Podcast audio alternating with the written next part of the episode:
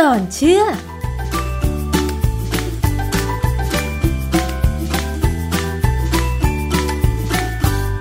บกันในช่วงคิดก่อนเชื่อกับ ดรแก้วกังสดานนภัยนักพิษวิทยา กับดิฉันชนาทิพไพรพงศ์นะคะ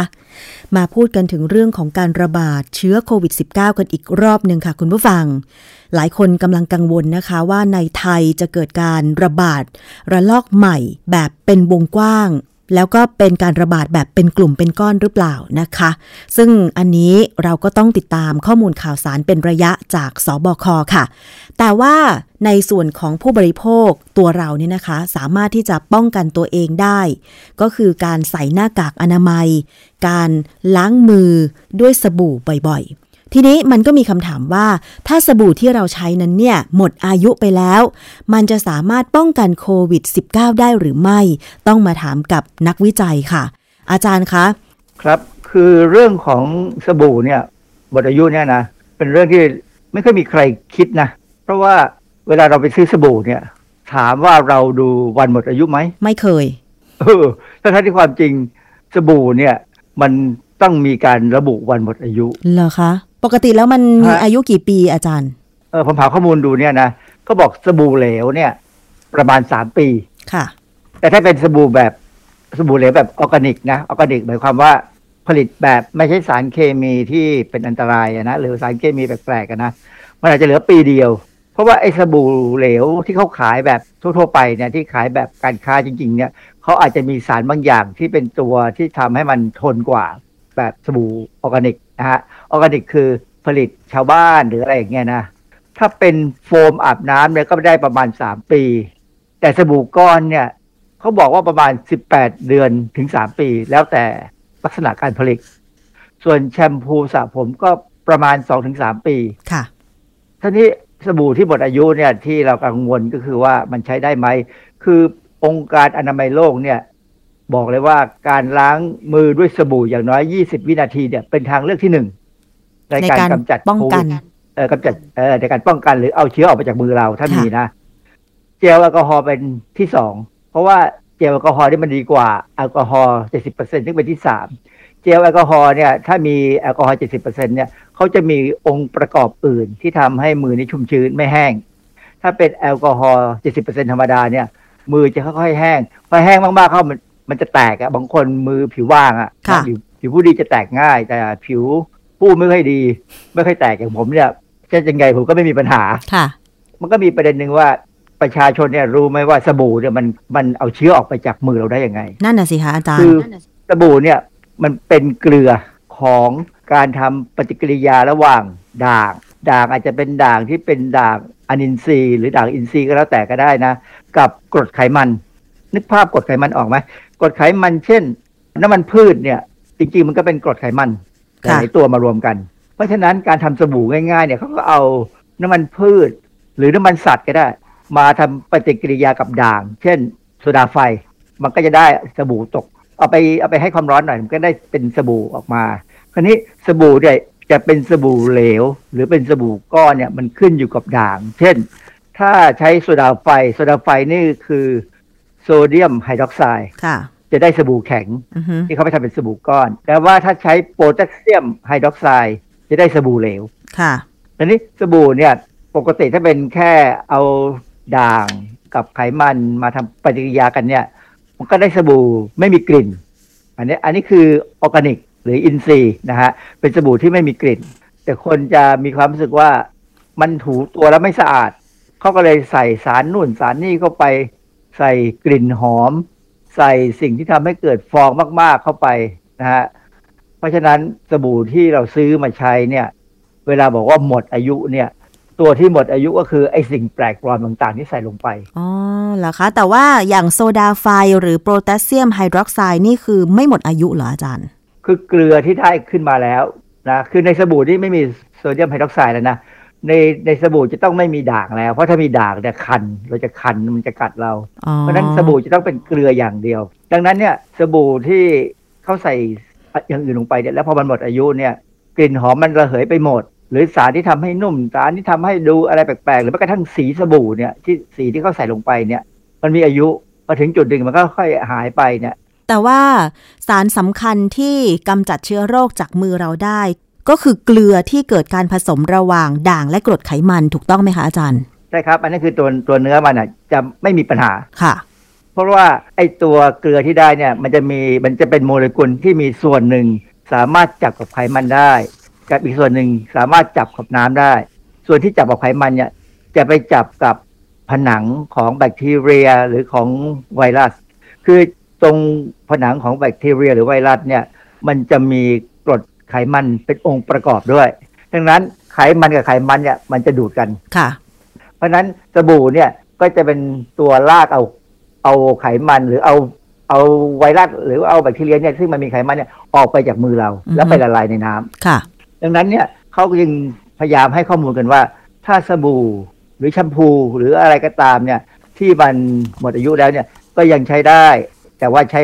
ล้างมือหรือหรือ เช็ดโต๊ะเช็ดอะไรเนี่ยได้ แต่ถามว่าเอามาอาบน้ำสมควรไหม อันนี้ผมยังไม่แน่ใจ เนื่องจากว่า เวลาสารเคมีบางอย่างมันหายไปบางทีมันไม่หาย บางทีมันกลายเป็นตัวอื่นได้ไอ้ตัวนั้นมีมีอันตรายไหมอันนี้ไม่แน่ใจ เพราะฉะนั้นเขาถึงบอกว่าสบู่เนี่ยจะต้องมีอายุกำหนดเอาไว้ว่าเท่าไหร่เออแต่ถามว่าสบู่ที่ต้องมีทะเบียนออยไหม เขาบอกสบู่นี่ไม่ต้องขึ้นทะเบียนออยก็ได้ ถ้าไม่มีสารเคมีควบคุมพิเศษ มันจะมีอยู่เก้าชนิดนะ เป็นพวกสเซียรอยด์หรือสารประหลอด หรือพวกไฮโดรควินอนไฮโดรควินอนเนี่ยจริง ๆ มันก็อยู่ในไอ้เจ้าว่านหางจระเข้นะค่ะสบู่ที่เอาว่านหางจระเข้ไปผสมเนี่ยนะเพื่อให้นู่นให้ดีนู่นอย่างนี้อย่างนั้นเนี่ยนะโฆษณากันนะแต่จริงๆต้องขึ้นทะเบียนนะ เพราะมันมีเหรอคะไฮโดรควินอนเหรอครัคะบ ดิฉันเห็นมีสบู่สมุนไพรเป็นสมุนเหลว เห็นโฆษณาเองเลยก็ยังถามคนขายอยู่ว่า นี่คือสบู่เหลวที่ผสม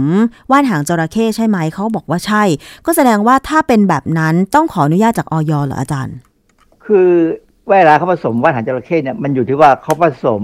ด้วยไอตัวที่เป็นเจลมันอย่างเดียว ถ้าเป็นเจลอย่างเดียวไอตัวที่เป็นวุ้นเมือกอะ่ะ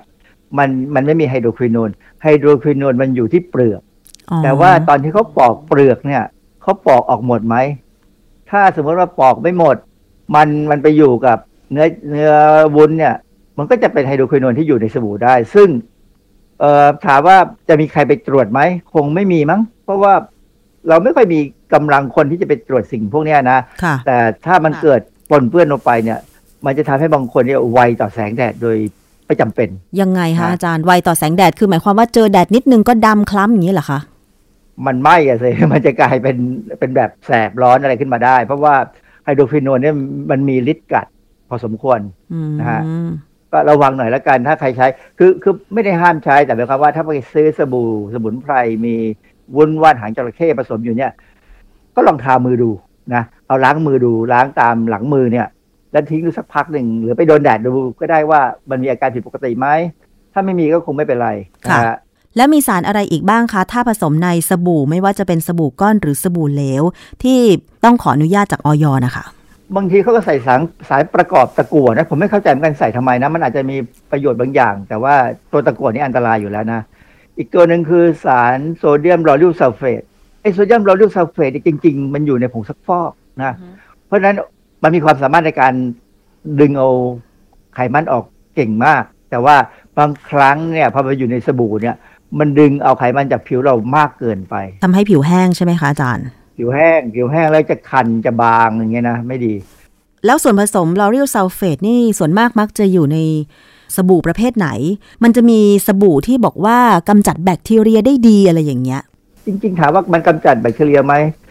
มันก็กำจัดอยู่นะ เพราะว่ามันก็เป็นเราใช้คำว่าเป็น detergent หรือเป็นผงซักฟอกเนี่ย คือจริง ๆ สารตัวนี้มันมักจะอยู่ในผงซักฟอกซักผ้าอืมเราเราไม่เคยเอาน้ำยาซักผ้ามาอาบน้ำใช่ไหมล่ะ ใช่เพราะมันแรงไป มันแรงไป คือจริง ๆ ปัญหาคือมันแรงไปเท่านั้นเองนะฮะ ก็ถึงว่าถ้ามีตัวนี้อยู่ในสบู่เนี่ยบางครั้งอาจจะเป็นกรณีพิเศษเนี่ยก็ต้องขออนุญาตออยอืมนะค่ะหรือถ้าเป็นค่ะพวกอีกตัวหนึ่งโพลีไวนิล ไพโรลิโดนไอไพโรลิโดนเนี่ยจริงๆมันเป็นยานะออกเป็นยาเพราะฉะนั้นบางทีบางคนอาจจะแพ้แสบอักเสบก็ห้ามใช้ อีกตัวหนึ่งที่มีบางคนเอาไปใส่นะ โดยไม่รู้เรื่องนะ คือ retinoic acidมันคืออะไรคะอาจารย์ มันเป็นกรดวิตามินเอกรดวิตามินเอคือวิตามินเอเนี่ยมีหลายรูปเป็นกรดหรือเป็นเป็นแอลกอฮอล์หรือเป็นอะไรบางอย่างเนี่ยนะมันมันมีบางตัวที่มีประโยชน์ แต่ถ้าเป็นกรด retinoic acid เนี่ยมันเป็นยา เป็นยาที่หมอเขาจะให้ไว้สำหรับกัดบางส่วนที่ต้องการให้กัด เช่นพวกฝ้าบางอย่างที่ดูมีอันตรายเนี่ยค่ะ เป็นนั้นเป็นยาซึ่งต้องให้หมอจ่าย จริง ๆ แล้วเนี่ยกรด retinoic acid เนี่ยถูกจัดว่าเป็นสารกระตุ้นการเป็นมะเร็งด้วย โอ้ค่ะ คือประเด็นคืออย่างนี้ เวลาเราใช้เนี่ยนะหมอจะบอกเลยว่า อย่าโดนแดดค่ะ เพราะผิวตรงนั้นจะถูกกัด แล้วมันจะมีเซลล์ซึ่งยังอ่อนอยู่ขึ้นมาแทน ซึ่งเซลล์ที่ยังอ่อนอยู่เนี่ยถ้าโดนแสง UV ในแดดเนี่ยซึ่งมันมีอยู่ตลอดเวลาเนี่ย มันจะกลายพันธุ์ได้อย่างง่ายได้กลายเป็นมะเร็งได้ค่ะนะเพราะฉะนั้นยาตัวเนี้ยเวลาใช้เนี่ยเขาจะห้ามโดนแดดนะฮะแล้วคราวนี้สบู่ห้ามมีแป้งเทาค่ำเราก็รู้ว่าเทาค่ำเนี่ยมันเริ่มมีปัญหาใช่ไหมใช่ที่บริษัทหนึ่งที่ทำแป้งเนี่ยทำให้เกิดมะเร็งปอดมะเร็งต่อมหมวกไตรังไข่อะไรก็ได้ เพราะฉะนั้นตัวนี้ถ้าใส่ลงไปมันก็แล้วแต่นะจะใส่เพื่อให้เกิดอะไรก็ตามเนี่ย ต้องขออนุญาตค่ะ อาจารย์แป้งเท้าค่ำนี่ใส่ในสบู่เพื่ออะไร ผมไม่รู้ อาจจะทำให้มันขาวมั้งหรอาจอจะทำให้ดูนิ่มคือสิ่งพวกนี้เขาห้ามใช้เพราะนั้นเพราะฉะนั้นสบู่ทั่วไปที่ไม่ได้มีเครื่องหมายออยไม่ได้ขออนุญาตออยเนี่ยนะก็คงไม่ได้ใส่หรอกนะเขาอาจจะใส่ตัวอื่นแทน ซึ่งอาจจะดูดีกว่า แต่ว่าผู้บริโภคก็ไม่สามารถรู้ได้เลยอะว่าสบู่ที่เราจะซื้ออะมันใส่สารพวกนี้ไหมอาจารย์ ถ้าเกิดว่าผู้ผลิตเขาไม่ได้ตรงไปตรงมาอาจารย์เอองั้นช่วยไม่ได้เลย ก็อย่าไปซื้อจากผู้ผลิตที่เราไม่มั่นใจ เพราะว่าจริง ๆ เนี่ย องค์ประกอบของสบู่เขาจะต้องติดไว้บนฉลากค่ะ คือสบู่เนี่ยถึงมันจะไม่ต้องขออนุญาตออยก็ตามอะนะแต่มันก็อยู่ในพรบของของเครื่องสำอางค่ะ ซึ่งกำหนดเรื่องฉลากไว้เหมือนกันนะฮะเนี่ยมีอีกสายตัวคือพาราเบนพาราเบนเนี่ยจริง ๆ แล้วเป็นสารที่น่ากังวลนะ เพราะมันอยู่ในดีออโดแรนที่เราใช้ทารักแร้นะส่วนใหญ่ลูกกลิ้บางงยี่ห้อจะใส่ไว้ เออ พวกเนี้ยบางบางยี่ห้อจะใส่ไว้ เพราะว่ามันเป็นสารฆ่าเชื้อแบคทีเรีย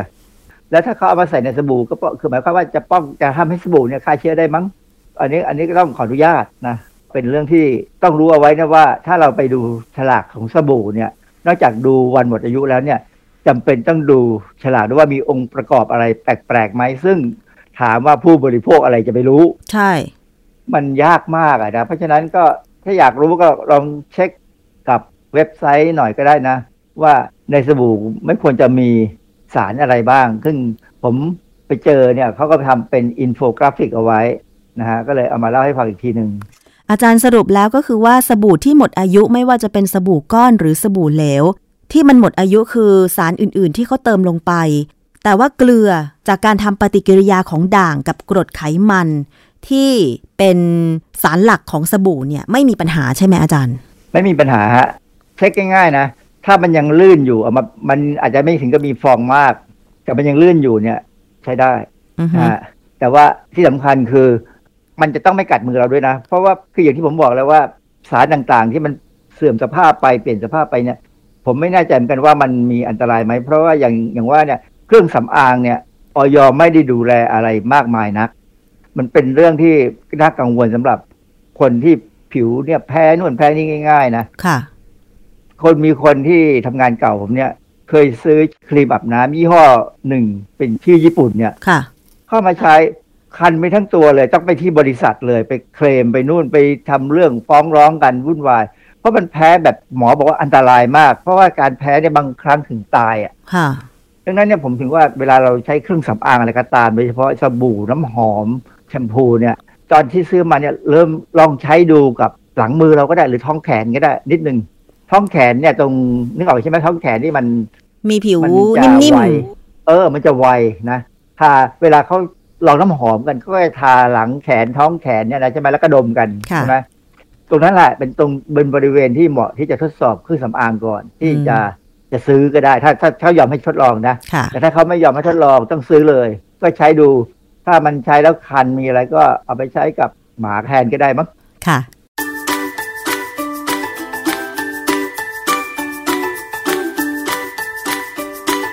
ช่วงคิดก่อนเชื่อ